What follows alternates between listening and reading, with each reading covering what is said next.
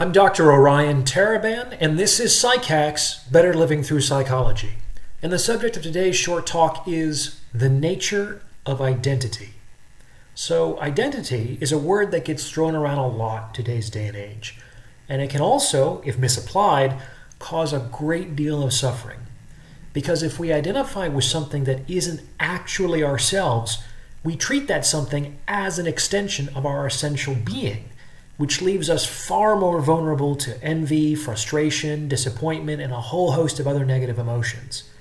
It's very important to carefully define where you end and the rest of the world begins, to draw a boundary between your identity, who you are, and everything else that happens to occupy a place in your life for a time. So, the thought experiment that I usually ask my clients to perform when examining where exactly to draw that line is this. Identity is what is left when everything that can be taken from you is taken from you. Identity is what is left when everything that can be taken from you is taken from you. Anything that can be taken from you is not you. It's something that you have. It's not something that you are.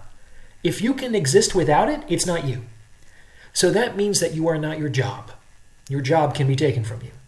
You are not your bank account. Your money can be taken from you. You are not your relationships. Relationships end every day. You are not your children. Unfortunately, you can't guarantee their health forever. The fact of the matter is that everything that can be taken from you will be taken from you eventually. It's only a matter of time.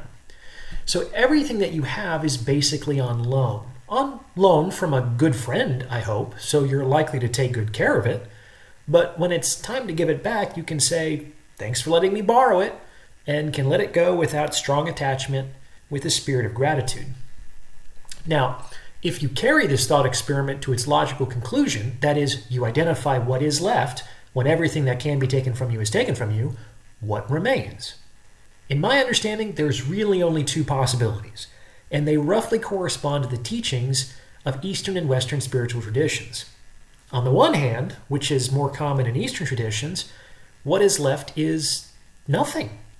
There's nothing left when everything that can be taken from you is taken from you.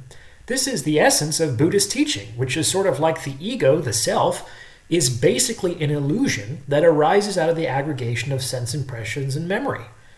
And on some level, the work of that practice is to systematically obliterate that illusion, which creates an attachment to a sense of self that doesn't actually exist. So that's one possibility.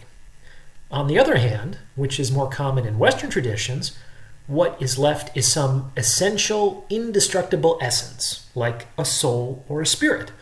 This essence will outlive the death of the body, and therefore isn't simply a consequence of physiological processes or brain activation. And this essence is ultimately who you are. Now, I don't know which one is right. But it seems to me that both possibilities kind of arrive at the same destination by different pathways, namely the invulnerability of the self. Because obviously, if there is no self, it can't be hurt, since there's no one to hurt. And if you're an indestructible entity that survives death, then what could possibly harm you? Even death can't touch you.